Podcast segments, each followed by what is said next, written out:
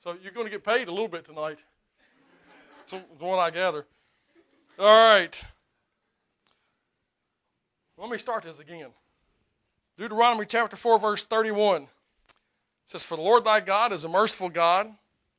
He will not forsake thee, neither destroy thee, nor forget the covenant of thy father, which he sware unto them. Uh, and again, I want to speak to you tonight on God's mercy. Uh, it, uh, I, I, hope uh, it has a, some of the same effects as it had on me studying it. Um, I did go over this once in my Sunday school class. Uh, but when we talk about the mercy of God, we really need to leave this place with hearts of gratitude uh, and a fearful reverence for the mercy of God in our lives. Uh, let's pray, and then I'll get into this context a little bit more. Dearly Father, we do thank you for the opportunity to uh, gather again in this place with your people. And we pray that as we look into your word, that you would give us a deeper understanding of the mercy we've received at your hand, what it means in our lives, even on a daily basis. Help us, dear Lord, have hearts of gratitude for all that you've done for us, really undeserved on our part. We thank you for your faithfulness. In Christ's name we pray. Amen.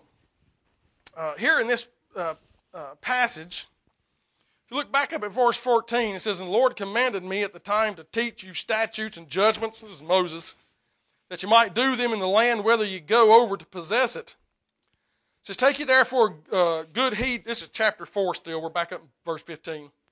Take ye therefore good heed unto yourselves, for ye saw no manner of similitude on the day that the Lord spake unto you in Horeb out of the midst of the fire, lest ye corrupt yourselves, and make you a graven image, the similitude of any figure, that likeness of male or female, the likeness of beast. So he goes on there, and he basically tells them, listen, you're going to go into the land, and you're going to worship false gods. And you're going to have judgment. And when he gets down to verse 30, 30 he says, When thou art in tribulation, and all these things are come upon thee, the judgments that he's going to give them because of their going astray. He says, All the tribulations are upon you, even in the latter days, if thou turn to the Lord thy God and shalt be obedient unto his voice. And then he gives this parenthetical thought For the Lord thy God is a merciful God. In other words, what he's saying there is, is if you return, uh, though you do not deserve it, God is going to show you mercy and give you blessing if you'll turn back to Him, even after coming out of judgment. Now, if, in looking up, you know, kind of a definition for mercy, uh, my go to usually is uh, Noah Webster's 1828 dictionary. Uh, because he almost always gives a, a definition and he'll give a Bible reference definition. Let me read what he says about mercy. Uh, it was one of his longer definitions, but uh, listen to the pieces of this because it's going to give us a greater understanding as we go through these few passages here. He says that mercy, he says that benevolence. By the way, you can talk to me. What is benevolence? It's, not, it's a little more than goodwill. It, it's it's give, giving good uh, to someone. Uh, we have a benevolence fund. Uh, sometimes it's grieving. We give flowers, uh, or we give gifts to those that we may have in need out of a benevolent fund. So it's, it's giving. So he says that benevolence, that which God out of the goodness of His heart gives. He says that benevolence, mildness, or tenderness of heart which disposes a person to overlook injuries. Now, we we sin against God. We really, in some sense, don't injure God. We may break his heart. We may fall under his anger. Uh, but he says it's mildness and tenderness of heart which disposes a person to overlook injury or to treat an offender better than he deserves. That's how God does with us. We deserve hell. But out of his mercy, his benevolence, tenderhearted, overlooking, let me rephrase that, not overlooking sin, but out of mercy, uh, extending uh, mercy and grace to us uh, when we're away from him, when we're in sin, uh, giving us that which we do not deserve. Now he goes on and says this. He says, or treat an offender better than he deserves, the disposition, still talking about mercy, that tempers justice and induces an injured person to forgive trespasses and injuries and to forbear punishment or inflict less than law or justice will warrant. So sometimes, even when we're under the chastening hand of the Lord, we still experience His mercy because He's not given us all that we, that He by His own law and justice and God's justice could rightfully give us. So He's saying there that part of mercy is not giving us that which we do deserve, but sometimes when we do deserve chastisement, it's withholding. He says, inflicting less than law or justice will warrant in that sense, not only did we experience mercy at salvation of our souls, but we experience mercy every day. Uh, he goes on, he says, in this sense, there is perhaps no word in our language precisely synonymous with mercy. That which comes nearest to it is grace. It implies benevolence, and we've already talked what that is, tenderness, mildness, pity or compassion, and clemency. What's clemency? Uh, what's that? Well, leniency or, or writing, uh, uh, writing or cleaning out the book. Uh, you know, you know, somebody gives clemency, they, they may have had some uh, penalty against them, but that penalty is lifted. He, he's, he's saying a compassion, clemency, but exercised only toward offenders Mercy is a distinguishing attribute of the Supreme Being. So uh, I hope the bits and pieces of that definition really begin to grasp a full picture of what mercy is. It's God withholding that which we rightly deserve. Sometimes He's given us what we do deserve, but He's not given us the full brunt of His wrath because of our sin. That's, that's mercy. Uh, and the passages that we're going to look at today or tonight are talking about that mercy. So we had this passage there in uh, uh, Deuteronomy 4:31 where his judgments come, but he's saying, "Listen, if you'll return, I'll give you mercy and, and restore you in the right relationship with me." Uh, Second Chronicles chapter 30. Turn over there.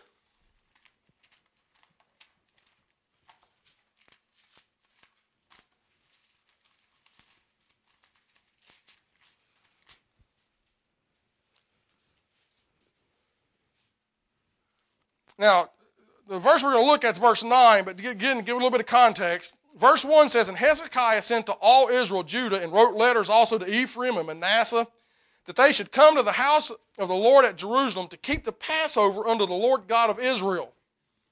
So they're supposed to keep the Passover. Uh, verse 7 says, well, verse 6 says, And so the post went to the letters from the king and his princes throughout all Israel and Judah according to the commandment of the king, saying, Ye children of Israel, turn again unto the Lord God of Abraham, Isaac, and Israel, and he will return to the remembrance of you that are escaped out of the land of the kings of Assyria, and be not like your fathers and like your brethren, which trespass against the Lord of their fathers, who therefore gave them up to desolation, as you see. Now ye be not sti- or now be ye not stiff necked as your fathers were, but yield yourself unto the Lord and enter into his sanctuary. So he's saying here, you're supposed to do the Passover. What you find out is the generation before and some of the generations they were in were not doing the Passover. They, they were just missing that feast. Again, the Passover, as we know, uh, is there in Egypt. Put the blood of the uh, lamb on the door uh, post, and they were over. The, as the Lord went over and brought judgment of the firstborn, they were overlooked. They were saved uh, from that judgment. And they were supposed to celebrate that, and they had, they had not been doing that. And so they were under judgment again. Verse 8 that you be not stiff necked like your fathers, but yield yourself unto the Lord, which ye have sanctified forever, and serve the Lord your God, that the fierceness of his wrath may turn away from you. For if you turn again unto the Lord your uh, unto the Lord, your brethren and your children shall find compassion before them that fled the, uh, led them captive, so that they shall come again into this land. For or because the Lord your God is gracious and merciful, and will not turn away his face from you if you return unto him. Now, I don't know if you've seen the, the pattern here, these first two verses, is they fall into judgment. But to have the mercy of the Lord, they have a responsibility. They have to turn back. Now, if you go to sin and abide there, the longer you abide there, the more the wrath of God you're going to see. It's only when understanding that the, we've brought this judgment on ourselves and we return back to Him. God, in this, in this particular case, lifted His wrath and restored them back into right fellowship with Him because He was merciful. Turn over to Psalms 116, uh, verse 5. I'm going to read uh, quite a few verses here. Uh, you can turn, or I, will just uh, read them. Uh, Psalm 116, verse 5 says, Gracious is the Lord and righteous, yea, our God is merciful. Again, he's talking about them dealing uh, with them there uh, in judgment in some regard, but he's just, again, reiterating that he's gracious, he's righteous. He's, he's never going to deal with us apart from his righteousness. In other words, we may be at his anger, we may have right judgment that can be brought against us, but what keeps us from having the full brunt of his uh, anger and judgment is his mercy. So uh, the psalmist is, is talking about that. The book of Joel, chapter 2, verse 13, let me uh, read this again to give you a context there. Same thing. They're in judgment again because they're disobedient. And he says this, and rend, this is Joel 2.13, it says, rend your heart and not your garments. Now, well, if, if they were brought into sin and God was bringing them out, or there's judgment that was going on there, what was one of the things that the, the nation of Israel often did? They would tear their clothes and sit down in sackcloth and ashes. It was a sign that they're mourning, a sign that they understand the, you know, the, the judgment and, and the, the calamity that they're in. And he's telling Joel, or Joel's uh, telling people here, rend your heart and not your garments. You, you can outwardly tear your garments, you can outwardly sit in sackcloth and ashes. That's not indicative of whether, what the true condition of your heart is. And he's saying, rend your heart, tear your heart, not your garments, and turn unto the Lord your God. For again, for he is gracious and merciful. And he gives a little more description about mercy here slow to anger and of great kindness, and repenteth him of the evil. Now, it's not saying God did evil. He's talking about, they're, they're saying the judgment seems evil, and God is going to repent himself if we, if we return. So he says, rent your heart, uh, uh, have the mercy of God, and know that he's going to be slow to anger. By the way, that is another indication that you're under the merciful hand of God. And listen, we need to understand that just because he's slow to anger doesn't mean that the judgment is not going to come. Sometimes we go into sin and we don't see immediate judgment and we think, hey, we got by with this. You know, this is not as bad as I thought it was going to be. We take comfort in it and kind of go on in that sin. Listen, we need to understand that God's slow to anger. But when that anger finally comes, judgment is going to follow. And so when we, we fall into that uh, sin or something, we need to understand that we need to return to God, uh, you know, and rely on His merciful hand in dealing with us to restore us and never take it for granted. Understand that God is, is merciful. Uh, turn over to uh, the book of Psalms and look at uh, uh quite a few verses here. We're just going to flip through them and read them. Psalm chapter 4, verse 1 is the first one. Uh, what I'm going to show you here is um,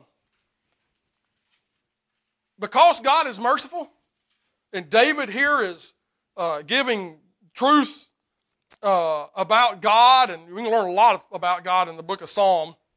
Uh, here we see verses dealing with mercy. Uh, Psalm chapter 4, verse 1 says, Hear me when I call, O God, of my righteousness. Thou hast enlarged me when I was in distress. Have mercy upon me and hear my prayer. And what we're going to find here in some of these verses we look at is a pleading of the heart for the mercy of God. Because he understands the calamity he's in. Sometimes the enemy of his soul is after him. Sometimes we're going to see that uh, he is call upon the mercy of God because he's got sin in his own life. And, and understanding through the psalm here of the absolute necessity of comprehending the mercy of God and the need of it, that sometimes we just got to beg God for mercy. Understanding how wicked we are, understanding the trouble that we may be in, understanding the difficulty we may have, we need the mercy of God dealing with us. So that was Psalm 4, verse 1. Uh, Psalm 5, look at verse 7 It says, But as for me, I will come into thy house in the multitude of thy mercy, and in the fear will I worship toward thy holy temple. Did you catch that? He's saying, listen, when we gather within the walls of a church building with God's people, or wherever God's people may gather, we need to understand that we're able to do that because God is merciful. We have the freedom uh, in this country to be able to be here tonight speaking the truths of God's word because God's merciful. He's, and he's reminding us there, uh, verse 7, that he's going to come into the house in the multitude of thy mercies. Again, the multitude. In the fear, or in thy fear will I worship toward thy holy temple. See, when we come here and understand that we're here because of the mercy of God, it really ought to resound more and more in our hearts the fear that we ought to have toward the Lord. Uh, again, we're not talking about the kind of jump behind a bush kind of fear.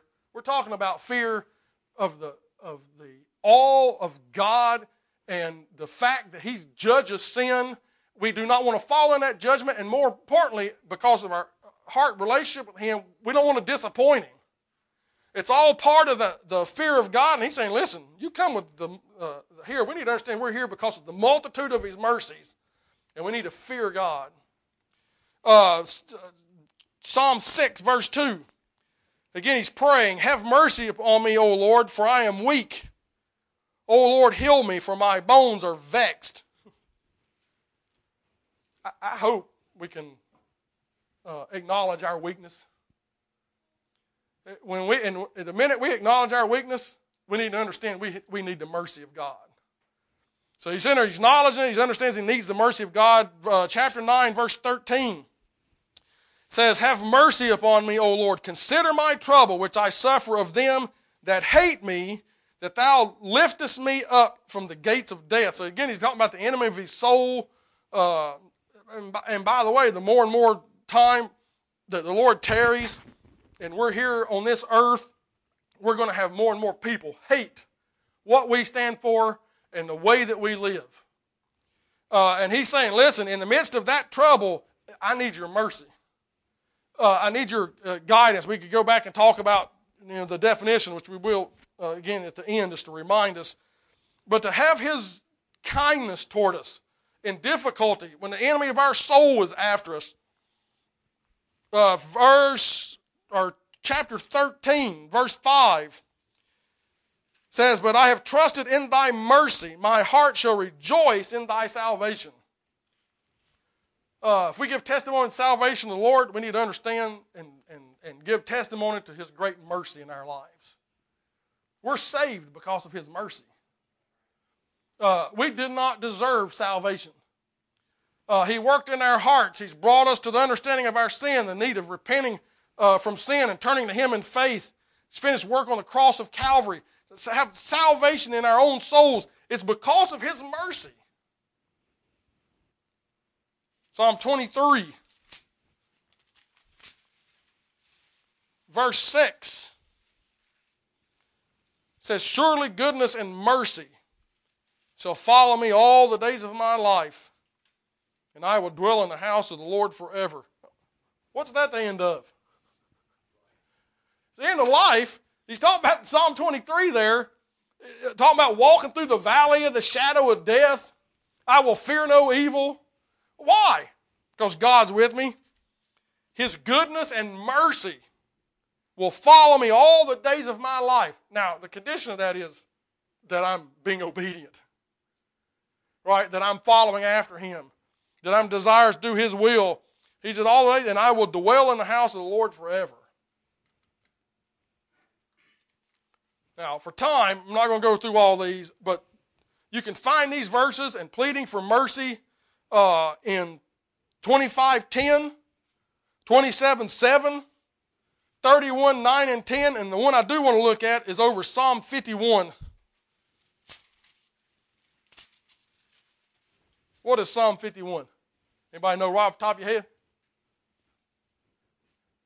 Yeah, it's, da- it's David's repentance from his sin against Bathsheba. Remember Nathan the prophet, the little bony finger of that prophet, come and, and ask him about this lamb, right? And he point and, and David gives a right judgment, and Nathan points his finger at him and says, You are the man. And this right here in Psalm 51 is David's confession of that sin and pleading with God. And he starts it off like this Have mercy upon me, O God, according to thy loving kindness According to the multitude of thy tender mercies, blot out my transgression. So he begins this confession with the understanding that if he's going to make this right with God, he's got to have God's mercy. He's got to make sure God does not give him what he deserves uh, in this sin uh, that he's confessing. And so, again, and by the way, if you get a point in your life where you've got to come to God and confess sin make things right, the first thing you better plead on is His mercy. You better plead that He doesn't give you what you deserve. You better plead that He doesn't give uh, the full brunt of His wrath because of your sin. We need to, and I say you, I'm including me in that you. so we, we need to, to, understand that it, we absolutely are at, the, at God's mercy talks about it in Psalm 86, 5, Psalm 105, Psalm 103, 8 and 11, Psalm 119, 124, and 36. There is, there's mercy throughout the psalm. Well, let's look at a couple of Old I mean, New Testament passages. Turn over to Ephesians chapter 2.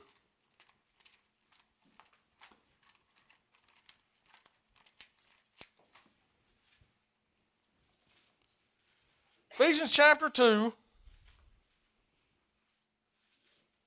Verse 1 says, And you hath he quickened who were dead in trespasses and sin, where in time past you walked according to the course of this world, according to the prince and power of the air, the spirit that now walketh in disobedience, walketh, worketh in the children of disobedience. Verse 3 Among whom also we all had our conversation in times past, in the lust of the flesh, fulfilling the desires of the flesh and of the mind and were by nature the children of wrath, even as others. Just saying, listen, we were all in the same boat. We were all disobedient. The end of verse 2, our, the conversation of our way of life, we just fulfilled the lust of the flesh, fulfilled the lust of the mind. We were children of wrath. Verse 4 says, But God, who is rich in mercy, for his great love wherewith he loved us, even we were dead in sin, hath quickened us together with Christ. By grace are ye saved.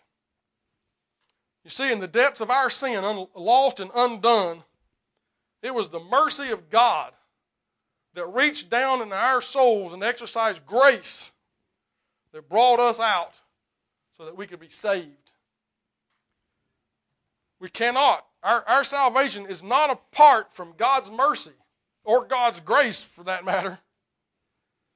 But he says there in verse 4, but he is rich in mercy. We, again, I, I said at the beginning, we need to make sure we have hearts of gratitude for the mercy of God and at the same time have a fear of all that that mercy is keeping us from the full judgment of God. Not only Ephesians, Titus chapter uh, 3, verse 4 and 6 says this But after that kindness and love of God, our Savior toward man appeared. Not by works of righteousness we've, we have done. We can't save ourselves. We can't pull ourselves up by our bootstraps. There's nothing in, in our lives that's good enough. You, you, by the way, If you ever talk to somebody that talks about their goodness, being what gets, take them here. Okay? Listen to this. Not by works of righteousness we have done, but according to his mercy he saved us.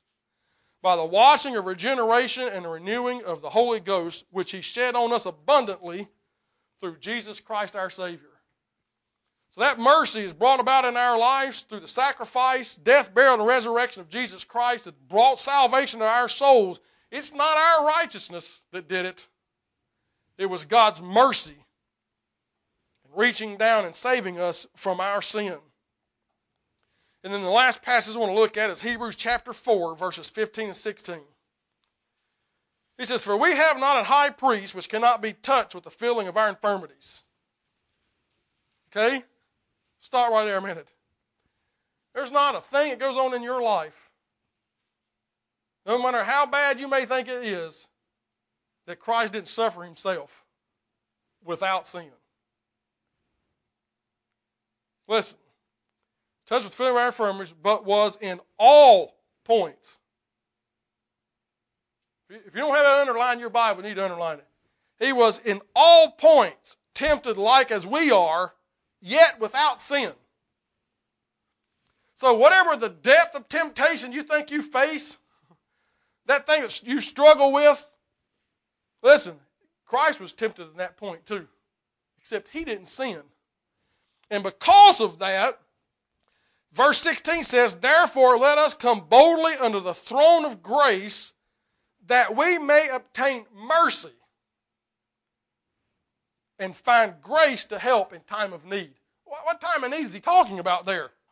Time of temptation, time of infirmity, time of struggle. All those things that God, he says, listen, we need to boldly go before the throne of grace so that we can obtain mercy. We can have that kindness of God that does not give us what we deserve. Find that mercy there and find grace to help in time of need. Now, let me, in closing, go back to this definition of mercy.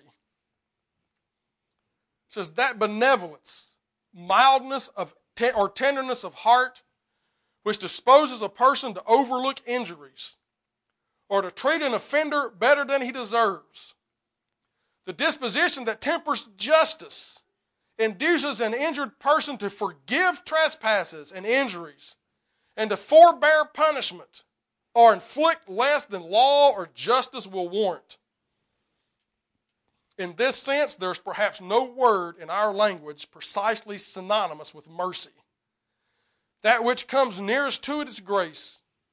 It implies benevolence, tenderness, mildness, pity or compassion, and clemency. But exercised only toward offenders, mercy is a distinguishing attribute of the Supreme Being. We're here tonight because of the mercy of God. If you're saved, you're saved from the, the depth of the lust of your flesh and mind because of the mercy of God. If you have infirmity in your life or you're in trouble, you can go boldly before the throne of grace and obtain mercy. In so doing, have grace to help in time of need. All because of God's mercy. It's so much more than that not that the definition is not true, but mercy is so much more than God not giving us that which we deserve. It goes long before that. It's God withholding justice. it's God withholding his anger. It's God, even in judgment in our lives, not giving the full brunt of what we deserve. All that's because of God's mercy. It ought to bring about a fear in our souls because of that. But it also ought to bring about a great understanding of the absolute need every day to have the mercy of God. It ought to be a matter of prayer in our lives. It ought to, to uh, give us encouragement, comfort, and fear because of all the greatness of God's mercy in our lives. We can't live a moment without it. We need to understand and always be grateful uh, for that mercy. Let's pray. Dear Heavenly Father, we do thank you for uh, your mercy. We really can't fully grasp your mercy. We've read a definition that just gives us some insight into uh, the multitude of mercies we have in our lives, but we pray, dear Lord, that you'd help us to plead your mercy in our lives. We pray that you'd help us to be full of gratitude because of your mercy. We pray that you'd give us a fear that uh, we would not fall into sin and being at your judgment in our lives, but you'd be merciful to us. I ask, Lord, that you'd watch over us. Help us in this area. In Christ's name we pray. Amen.